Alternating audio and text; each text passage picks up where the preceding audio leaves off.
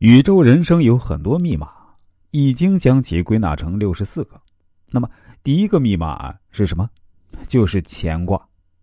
把乾卦六爻逐一解开来看，乾卦这个密码就给我们了六个字儿：那乾、现、替、月、飞、亢。记住啊，《易经》的卦爻呢，要从底下往上看。乾卦六爻都是龙。可处境却不一样，所以又特别提醒我们：群龙无首。即使这六条龙是同样的龙，但是在不同的阶段也要有不同的表现，不可以只有一种方法。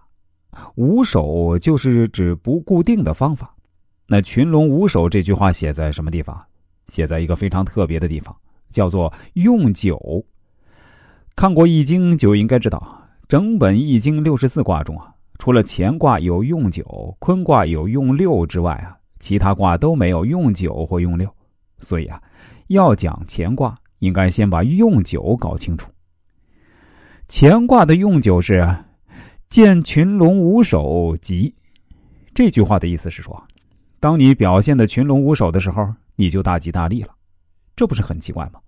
我们平常想到或者听到群龙无首的时候啊，都是指负面的、贬义的。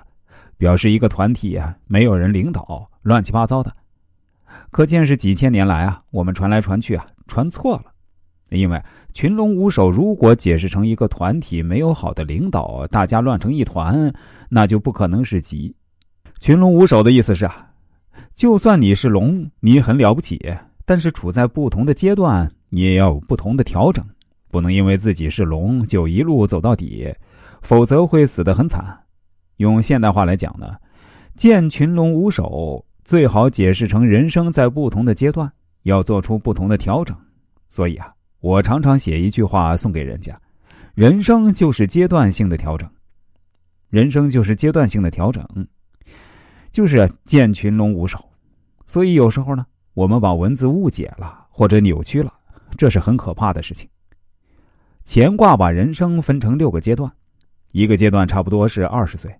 当然，二十岁只是个参考而已。有的阶段就几年，有的阶段可能好几十年，有的人可能到了第三阶段就不见了。这些情况都有。这六个阶段用六个字来代表，从底下算起。第一个阶段叫做潜，就是潜藏起来，暂时不要表现。第二个阶段叫现，中国人通常不会马上表现出来，先是藏一藏。等到合适的机会才表现出来。第三个阶段叫替啊，警惕的意思。如果你不表现，偶尔不警惕倒还无所谓；一旦表现了，再不警惕，那你所有的缺点都会慢慢暴露出来。记住一句话：你只要一表现，四面八方的打击就可能都来了。所以啊，一定要提高警惕，防范打击。第四个阶段叫越啊，就是。你要想办法找机会去跃登龙门，一生一世啊，就等这个机会啊，看看越不越得过去。一登龙门就身价百倍，要是越不过去掉了下来，你就算了啊，就准备离休好了。第五个阶段叫飞，这是人生的一个转折点，跃上去，飞龙在天，不得了啊，所以叫做飞。第六个阶段叫亢，警惕意味很重啊。